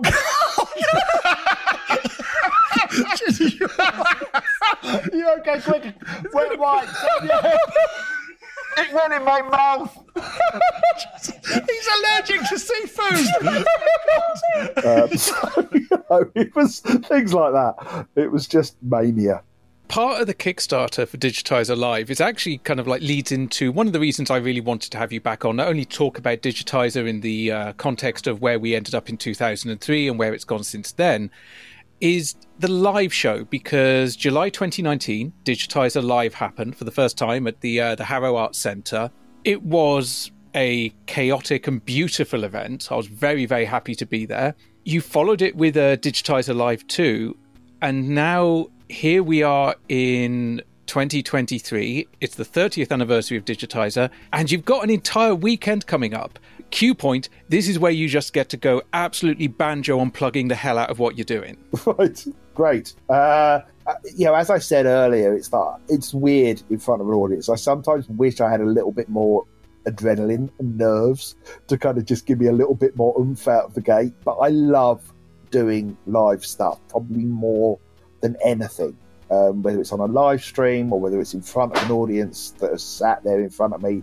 And those two first two Digitiser lives were just, they were, they were special. Um, people really, really responded to them. And what's really lovely is is how everyone came to them and it, it and sort of made friends. You know, there's always this huge sort of meet up in the car park beforehand where someone brings a crate of booze and we, we have this chunky fringe event on that's free that's sort of retro tech and it has panels and you know old hardware and teletext stuff going on that's sort of part big part of it and it it's just a really lovely vibe and a really lovely, friendly, warm atmosphere, and it's a great community. And that, for me, is why we've kept doing them. Is is because how important they've become to people. So when it came to doing one for the 30th anniversary year, I mean, I kind of obviously thought, oh, we should do something special. And so I put it to, you know, Twitter, uh, should we do a two day event? Should we do a weekend, like a play expo type thing with two completely unique live shows, you know, Chunky Fringe as well, loads of guests, um, and loads of people said yes. Of course, that was before the cost of living crisis. so you know people are having to commit to two days of it but we're so we're selling the tickets individually so you can come to either night. You don't have to come to both. There you know there's a friday night and a saturday night. They're gonna have slightly different feels to them but they'll both be as, as you say beautiful and chaotic as the previous ones have been. And i mean the lineup of guests we've got this time it's it's insane. I mean we it's hard to describe what they are in that they're a comedy show, but there's music, there's videos, there's I don't know. I, I they're just they're just a happening, I guess. Um, I suppose they're quite hard to categorize. They're always hugely ambitious. I go all out. I mean, last time we had lasers and smoke and a giant goujon on stage, and you know we had dancers and we had you know, people in bum masks because it was the fifth anniversary of found footage. You know, we had a whole found footage section live on stage with Gujon Don taking over, and it was a whole. Uh, yeah, they're a whole show. They're a show, a proper show that we have proper production values, and I'm always really passionate about them. And so this time we're obviously it's 30th anniversary, so we've got you know digitiser contributors past and present. You know Violet Berlin's going to be there. Tim Moore, who I co-created digitiser with, he's a big part of it. We've got people that appear on the channel now.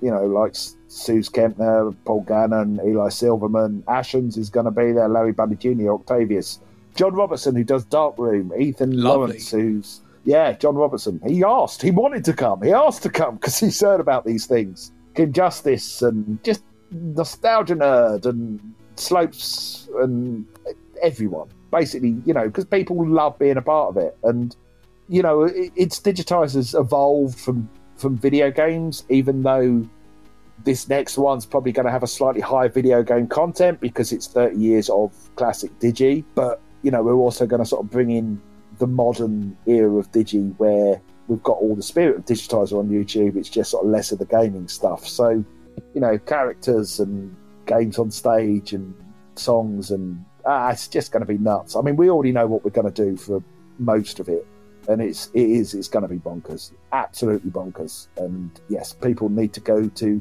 www.harrowarts.com and get tickets. Uh, July the 28th and 29th.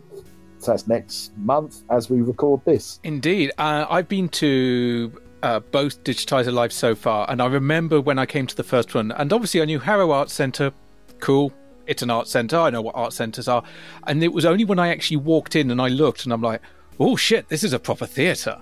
Yeah. It is such an amazing thing to see. And this, you know, excuse me for stroking your ego a little. It's such an amazing t- thing to see the product of your mind up on stage, to see these characters being rendered as, as real people, and also the new generation of characters that have come with digitized. Uh, Venus, obviously, Third Bird, who is hands down one of my favorite creations Hey, of yours. he's and coming I, back soon. I, I, the weird thing is, I cannot tell you why I love Third Bird so much, but there's just something about him where I just think he's the nicest character. So what happened? I was betrayed. You were betrayed. Betrayed by Children's Television Workshop. I had signed my contract. Yeah. I had signed it in in in ink. In indelible ink. Indelible ink. Yes. Yes. Right. And then I what feel happened? scared you're going to pick me. I'm not. I will not pick you. What do you eat? Seeds. Yeah, Sanya loves him. Sanya, has Sanya. In fact, earlier today she was running around going, "Where's my third bird t-shirt? I can't find my third bird t-shirt." She wears the merch. she's a fan. She's in it. Um, yeah, I'm glad you love all the new ones um, because yeah, I just love doing them. I mean, I know, yeah, it's digitiser, and we've always been divisive. Not everyone loves what we do, but Uh, I think, weirdly, this is the weirdest thing to say, but it feels like the live events are our natural home, you know, for the sort of thing we do. You know, I know teletext is classic era, but that's where I feel most at home bringing this stuff alive, you know, and reacting to a live audience. You know, the shows are scripted, but they're very loosely scripted so that we can respond in real time to how the audience are reacting. The last time we had this magic show, this safety briefing with Third Bird, where we had to demonstrate, you know, how not to, you know, I don't know what we were doing, put a sword through Paul Gannon's neck. It was this magic trick. And it was only meant to last like a couple of minutes. And this sword would not go through his neck. Um, and I was dressed as Third Bird. You had Paul and Eli there. This sword would just get bending and would not go. I couldn't see out of the mask, but the audience were pissing themselves. And there was this lovely moment where the three of us, and we've discussed about it since, where none of us said anything to each other, but we knew let's drag this on for as long as we possibly can. And it went on for bloody ages while this this magic music was playing in the background, and it was just I don't know. It was it. That's one of my favourite Digi Live memories. Was you know, and being able to do that sort of thing, the things that are unexpected and unscheduled, and having a framework that's just loose enough. You know, I mean, we need to watch the time a bit better. We we overran very badly last time, uh, very badly. But you know, I'm not giving cheap show a section this time, and we're not having an interval. So uh, they seem to be the two things that really buggered us up. It's all digitiser all the time um, at, at this year's live shows.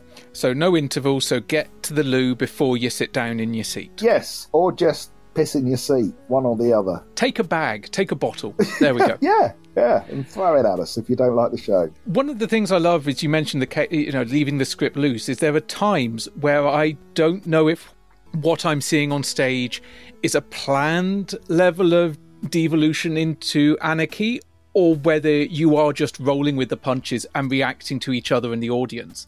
And I think that speaks to how tight you are as as a um, as a group on stage and how well you bounce off each other. Is like, for example, the thing you just mentioned with the sword. I, I genuinely assumed that that was just part of the bit. The fact that it wasn't working. Yeah, we've become really good. The particularly the four of us, me, Sanya, Paul, Gannon, and Eli Silverman. The four of us work really well together as a group.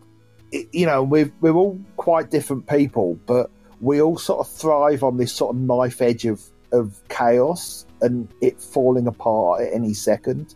You know, we we did a video last week um, where we went up the woods.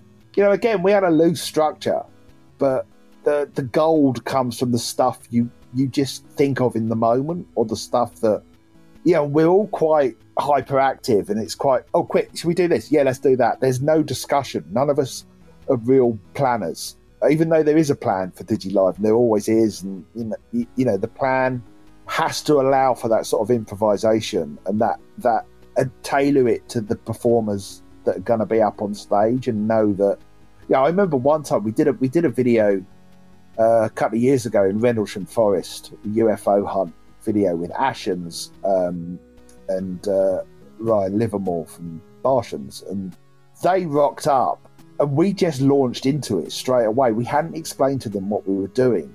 Both of them were just like rabbits in headlights. And Ashens is great; he'll do anything, he'll be out for anything. But we didn't think oh Christ, we should probably explain to them the whole idea behind this. We all just kind of went into character and just the chaos began and they had to stop and sort of I think Sanya was led aside sort of saying, um, so have we, have we begun? Is this it? Is this is this is this what what what we're doing? Joining us on our UFO hunt today is one of Britain's foremost UFO and alien life experts, Mr. Messerschmitt Appraisal. Pleased to meet you. Messerschmitt Appraisal. Please call me Messi. And he's apparently he's German.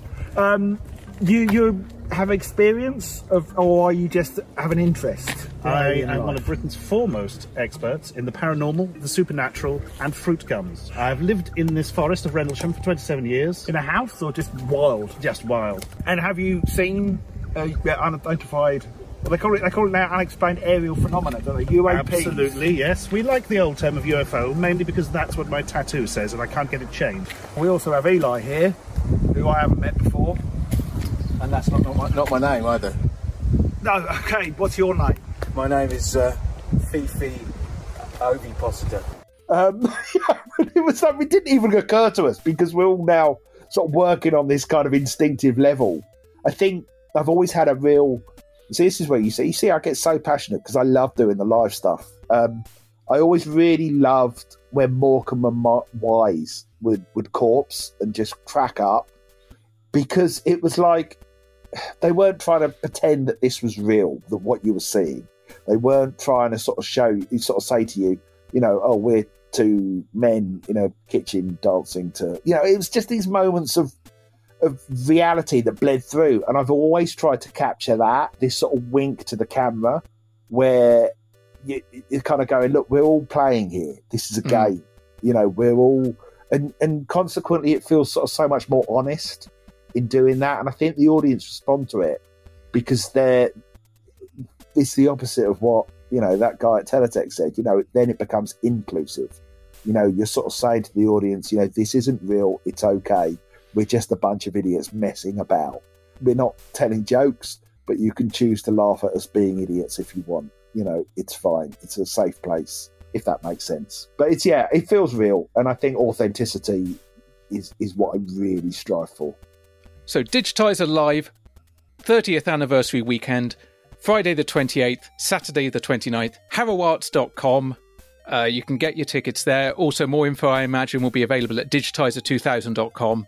Yes. If you are listening to this and if you grew up with GamesMaster, which, if you're listening to a podcast that was about GamesMaster, there is a higher than average chance that you are actually interested in GamesMaster. There's also a chance that you grew up with Digitiser. And even if you've not watched any of the stuff that, that Paul has put out in between, I implore you, if you're within London and you can get to this, you really should because you will not have any other night like it this year, or indeed possibly any other year. I have sometimes left those evenings perplexed, but never not entertained. Oh, that's as good a, a, a, a good as a hard sell as I've ever heard about DigiLive. Plus, as well, everyone hangs around afterwards because it's a great, great bunch of performers. You know, so you know you can see Violet and you know the cream of British gaming YouTube and us. We just, you know, we're just there. So uh, make a weekend of it. Make it your make it make it your summer holiday. Summer holiday in Harrow. Yeah, well, it's it's a nice bit of Harrow. Harrow's actually quite nice. It's barely London at all. We're great transport links. You know, all the details at digitiser2000.com. I, I, that is a great marketing campaign. Harrow, barely London at all. I'm in Croydon. I've got nothing to compete with that. Oh, God, you're in the thick of it. So, to look to the future beyond the Digitiser weekend, Found Footage Series 2, that's on Yeah. your radar. Yeah. Obviously, more, more videos for the YouTube channel. Yeah. Is there anything that you feel you're able to talk about that you've never done that's still kind of on your potential bingo card or bucket list of like, I want to get that in the next five years?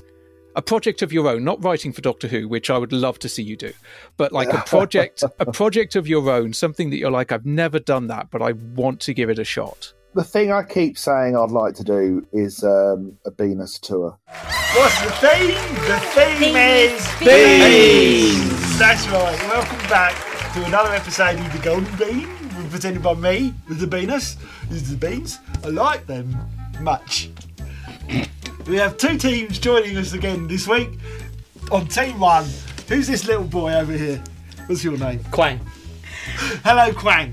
Hello. Have you travelled far to be here? To put that away? I know you're doing something out of the corner of my eye. I'll get my knife. Go around the country, do four or five dates, little places, pick contestants from the audience, and uh, terrify them. I'd love to do that. That's uh, it's, it's. I don't know if I'm brave enough. That's a big thing. Uh, you know, because you're potentially not playing to a home crowd like we often are with Digitiser um, and our live shows. I, uh, I'd like, I'd love to do that because I just, I just get such a buzz from doing live stuff. So that I'd like to do. Um, yeah, found footage too. Once we've got the Digi Level Two series out the way, which will be um, you know, basically a second series of Digitiser the show. Beyond that, I don't know. I mean, I think we we're looking forward to sort of not because we've had Digi Level Two hanging over us for quite a while because it was it was sort of meant to come out last year, but then my dad got sick and died, and then so that got delayed. So we're sort of looking forward to not having that. And what we want to do is a lot more sort of um, runs of things. We have stuff on the channel like Supernatural World and Great British Days Out and these sorts of Digitiser deluxe. And we were starting to sort of do that when the pandemic hit and we couldn't collaborate with anyone. So we want to get back to having these sort of little sort of series, sort of six episodes of oh, here's six episodes of Digital Deluxe, here's six episodes of The Golden Bean, here's six episodes of Supernatural World, here's six episodes of Great British Day, Days Out, and we've talked about doing that next year as well as found footage too. Because found footage too is for me really. It has a tiny cult following that I don't think anyone really wants me in uh, in huge numbers to do found footage too. But I'm doing it because I want to. I had such a laugh doing the first series.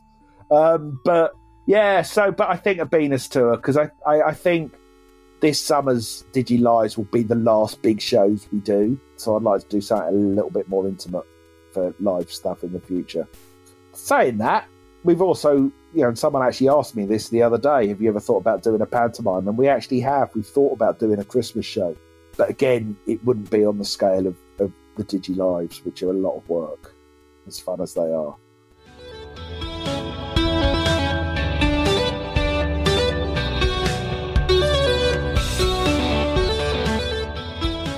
Why?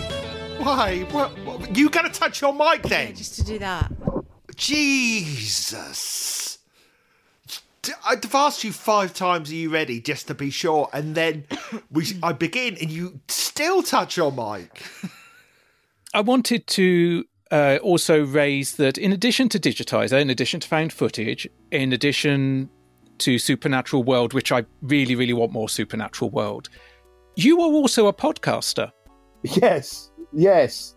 Over the last couple of months, we've uh, we've slightly struggled to keep up with our um, schedule with it, but we seem to be doing two back to back, then skipping a week, then having another two. But um, but that was like uh, I don't know. Most people set up a podcast during uh, lockdown, didn't they? I think I think everyone was looking for things to do, and ninety nine percent of people went, "Oh, we'll start a podcast." But but Sanya and I we wanted to do one for ages, and we were just trying to come up with one that filled a niche that wasn't, you know, I sort of, I would love to do a Doctor Who podcast, but, um, yeah, I'd love to do a Star Wars one, but there's thousands of them. You know, it would just be a drop in the ocean. Not that I'm looking for a big audience, but you at least want some sort of, I don't know, you, you want some people to be listening, you know, if a tree falls in a forest and all that. So we were trying to uh, find a niche. And then I just kind of went, oh my God, this has been staring me in the face the entire time. You know, what is my biggest love outside of my family? And it's it's for my sins, for better or worse, it's the band Marillion. And there isn't a Marillion podcast other than one done by the lead singer. And that isn't even really a, a Marillion podcast because half the time he's he's talking about anything other than Marillion. He just happens to be on it.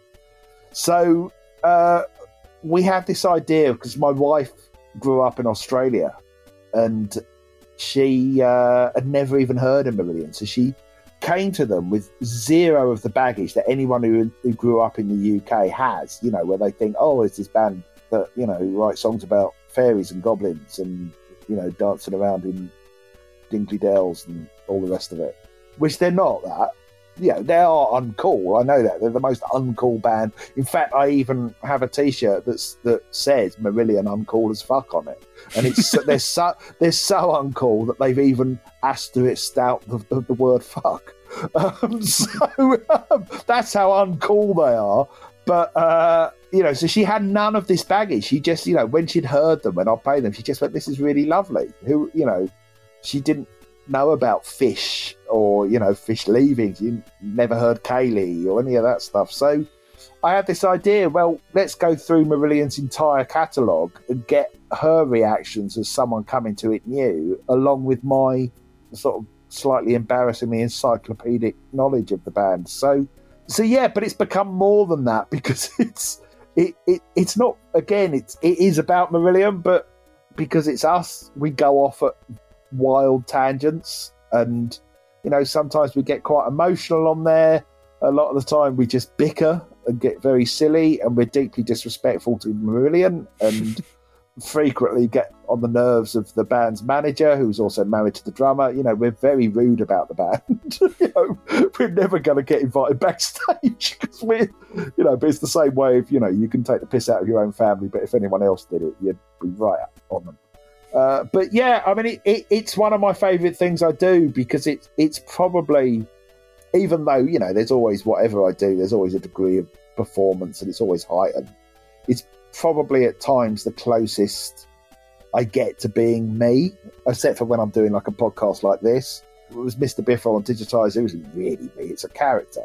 Hmm. Um, but on Between You and Me, the podcast that we do, you are a lot of the time seeing Sanya and I being us uh, in the same bickering way. We are kind of, you know, lovingly bickering um, and uh, trying to one up one another. Um, that's how we are often in day to day life. Slightly more loving than we are on the podcast, but um, but yeah, it's the most me that I am on anything that I do. I think between you and me. I mean, I don't necessarily recommend it to anyone who doesn't like Marillion, but you know, you can give it a go.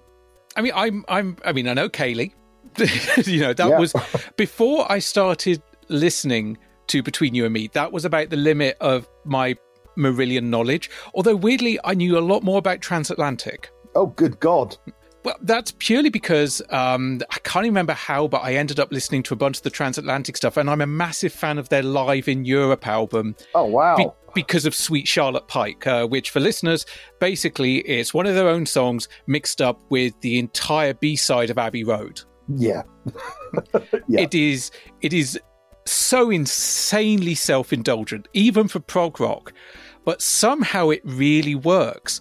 And so so I've really enjoyed between you and me. I'm actually way behind on it, but that's more based on my spare time or lack Ah, thereof. As podcasts, I mean, I'm most of my podcasts that I class myself as a listener of, I'm behind with by months.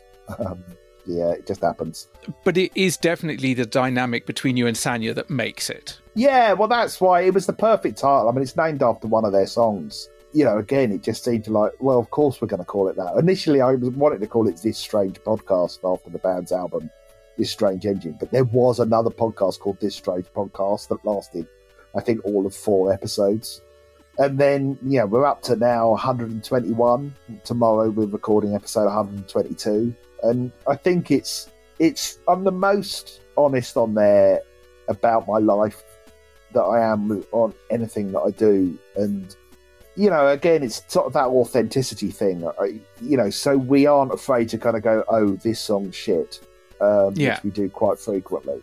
Because I think, you know, it, it- it means more than, you know, we're not a podcast where we go, oh, everything Marillion have done, has done is amazing, you know, or, you know, bow down to the gods of Marillion. Um, but yeah, it's it's about our dynamic. It was just we used Marillion as a sort of delivery method to to kind of do a podcast rather than necessarily wanting to do a podcast about Marillion. We just wanted to do a podcast and we just needed a a subject to to do it on. Um, and it just happened to be on my favourite band, which is the most um, cool and unfashionable and most derided band in probably British musical history. Do you really think most derided? Oh, you! I, lived through the eighties and the nineties. Yeah, Marillion. These days, these days, there's a begrudging respect for Marillion. but yeah, oh yeah, those they were they were the difficult years. The the eighties and the nineties, the late eighties, and then after Fish left in the in the nineties. Probably quite justifiably so in the nineties because a lot of what they put out during that time was absolute garbage. But um, they've never been darlings of the music press despite inventing crowdfunding. So, you know, my favourite band, ironically, um, you know, were responsible for found footage in a roundabout way and digitising the show and Patreon and all the rest of it because they they they popularised it. See, there we go. If nothing else, they will go down in the history books for that. And Kayleigh. Yeah, go on Wikipedia and look up crowdfunding. Is uh, they've got a whole section on there about Marillion. But in addition to Between You and Me, in addition to buying tickets for Digitiser Live Weekender, which you really should be doing, You can also uh, get more of your content and get early access and all that jazz and support you financially via your Patreon. Please plug your Patreon. Uh, www.patreon.com slash Mr. Biffo. Great community on there. Even when, as in recent weeks, because I've been very busy with work, we haven't managed to get a video out every week. We always have something for the patrons, whether it's behind the scenes stuff, blog posts, uh, bonus podcasts. I mean, our top tier, we have a, an upper tier that very weirdly is priced at £23. I don't know why I priced it at that. That's a really random number. Um, where we do once every two weeks, we have a, a, a Zoom call with the people at that level. And that's been great. We've become this sort of little community, just the that top tier and us, where we just sort of all got to come and know each other. And I really look forward to doing those Zoom calls with people. But there's also, if you're interested in my writing work, um, one of the tiers I call Writers Club, where I do regular podcasts and posts about what it's like to be a, a jobbing TV writer, and you know, there's a there's there's lots of stuff on my Patreon. I know one of a friend of the podcast, an occasional uh, second and co-host, uh, Cliff, Cliff Foster. Oh, lovely Cliff. Yeah, he was so he was so excited. In fact, just before we started recording, he sent me a message saying, "Good luck tonight, mate." And I'm like, "Thanks, thanks, mate." Oh no, he's brilliant, Cliff. He's great. He's um he's a he's a great presenter as well. He's he's he's very um energetic and uh, just lovely. He's just lovely. I envy his energy. We have a lot of crossover, and actually, uh, I think he's going to be sat directly next to me because I think I've got his ticket for Digi Live Weekender. Ah, awesome! Because I, I, I'm we're front row, for better oh or for wow. worse. Oh, I look forward to picking on you. We don't pick on anyone at Digi Live, by the way. I should say we're not that kind of show. We may have strange creatures or people running around the audience, but no one really gets picked on. Just occasionally in a splash zone. Yeah, yeah, yeah, yeah. The, the animal blood and the like. We do have, by the way, if anyone is thinking of coming, we have a Facebook page, which if you go to Digitiser 2000, it's linked to on there, where people are sort of swapping transport and hotel tips and Airbnb advice and stuff. And, you know, you can get a lot of info on there where you can get some, hopefully, cheaper deals than uh, online elsewhere. Come to Digi Live or I'll kill him. I'll shoot him in the head, and then there's going to be no more Digi Live ever. You tell him.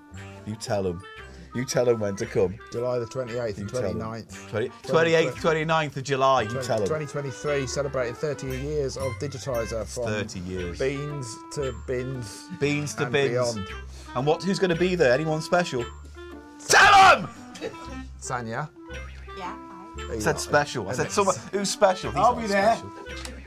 Tell him. Ashens, Suze Kempner. Ashens, Suze Kempner. we just got them. Ash Frith, John Ash Frith. Robertson. Yeah, we got loads of people, don't we? You tell them. Ethan Lawrence. You tell them. You tell them you tell them won't live to see tomorrow. You tell them. Violet Berlin. ASMR. Yeah, I'm getting into it. I'm quite liking it. It's quite It's quite sexy as well. I'm thoroughly turned on. Start again. Tell them where the website is, where they can get tickets. Tell them. HarrowArts.com. Tell them. www.harrowarts.com. You get your tickets now. Two, two nights. You two, get 'em. Two. You tell them. Two. Shut up a minute. You tell them. I guess a last question. As we're now in the 30th year, if you look back at the entire run of Digitiser, what would you want it to be remembered for? What would you want its kind of epitaph to be? Um, wow, that's uh, uh, I've said I've used this word quite a few times, but I think authentic and true to itself, and in that true to myself, and it's always been a, a, a reflection in all its eras of where I'm at in my life. You know, it- it's why now Sanya's sort of very heavily involved. It's because you know she's a huge part of my life, um, and I think even though it's sort of known as a funny thing, I just think it's always been honest. Whether that's being honest about game reviews or just honest in, uh, you know, honest in in how we present ourselves and how we present the humour, and it's just authentic. I just hope that it's always been authentic. That we've never been fake. Um, in I always say, we, I, you know, this is a habit that that stems from 30 years ago when it was Tim and I, and even after Tim left, I, you know, I kept using we on Digitiser as though there was a huge team of us. uh, even though it was just me. But I, I hope I've always managed to be authentic with Digi, and that I don't know that it meant something to people. We're not huge anymore. You know, we really are literally a cult thing these days. Uh, we've got a tiny audience compared to what we used to have, but it, you know, I know that it still means a lot to people. You know, and the people in our community, and that for me is really what it's about. That, that people feel that a connection to it, and a connection to me, even though they may not have met me, um, and that's lovely. So that's it, really. Yeah, community and authenticity, those two words. I'll have them written on my headstone. That's a weird thing to write on your headstone. No, mock, mock, and mock, and a big spunking cock. So, that's what I want on my headstone. A big, a big spunking cock underneath the words "authentic community." yeah, hundred percent authentic, and the real turn of the worm. Paul, thank you so much for your time. And hey, you at home, thanks so much for listening. You all rule. If you want to get in touch with us, you can find us on Twitter and on Twitch at UnderConsolePod, on Instagram as Under.Console, or you can send us an email to feedback at underconsoletation.com. If you want to chat with us in real time, chat with other listeners, other fans of gaming and pop culture, retro and new, you can do so over on our Discord, details of which can be found in the show notes. And if you want to support this podcast monetarily, you can do so over at patreon.com forward slash underconsolepod to get access to Under Consoletation Extra and our monthly community podcast, Under Console Nation. If you back us at the £5 level or above, you get next week's episode one week early and ad free. And at the £10 level, you get a little bit extra, including a brand new Patreon supporters pack coming soon. And one of those extras at the £10 level includes being part of the following roll call. Adam, Andrew, Arcadia Wild Bill, Chrissy Two Sticks, David, Gordon, Gordon, Gordon, Harriet Manga Girl, I Am Cheadle, Ian, Jamie, Joe, Kevin, Link, Mark, Matty, Misha, Nick, Retro Fun for Everyone, Reese, Richard, Sean, Selena, Simon, Super Sexy Dave Fisher, The Amazing Cliff, Tom, Tom, William, and Xanderthal.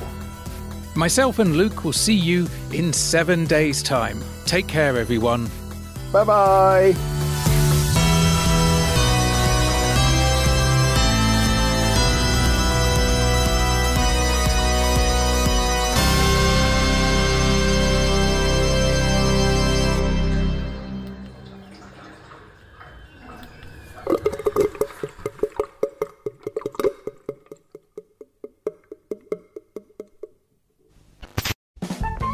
Do you like turtles? Do you like elephants? Then you need Totally Turts and Fants, the only magazine that is 100%, 50% turts and 50% fants. It's packed with interviews, puzzles, and interesting facts. Wow, fants have four legs. Cool, turts live in my walls. It's totally fantastic. Month by month, Totally Turts and Fants builds into a beautiful partwork that's guaranteed to give you fants in your pants and turts in your skirts. But that's not all.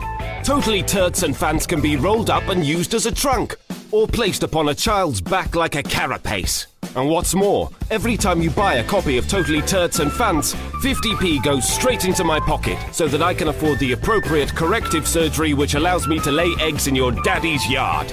Issue 1 out now. Hi, I'm Daniel, founder of Pretty Litter. Did you know cats tend to hide symptoms of sickness and pain? I learned this the hard way after losing my cat, Gingy. So I created Pretty Litter, a health monitoring litter that helps detect early signs of illness by changing colors, saving you money and potentially your cat's life. Pretty Litter is veterinarian developed, and it's the easiest way to keep tabs on your fur baby's health right at home. Go to prettylitter.com and use code ACAST for 20% off your first order and a free cat toy. Terms and conditions apply. See site for details. Hey, it's Paige DeSorbo from Giggly Squad. High quality fashion without the price tag? Say hello to Quince. I'm snagging high end essentials like cozy cashmere sweaters, sleek leather jackets, fine jewelry, and so much more. With Quince being 50 to 80% less than similar brands. And they partner with factories that prioritize safe, ethical, and responsible manufacturing. I love that. Luxury quality within reach. Go to quince.com slash style to get free shipping and 365 day returns on your next order. quince.com slash style.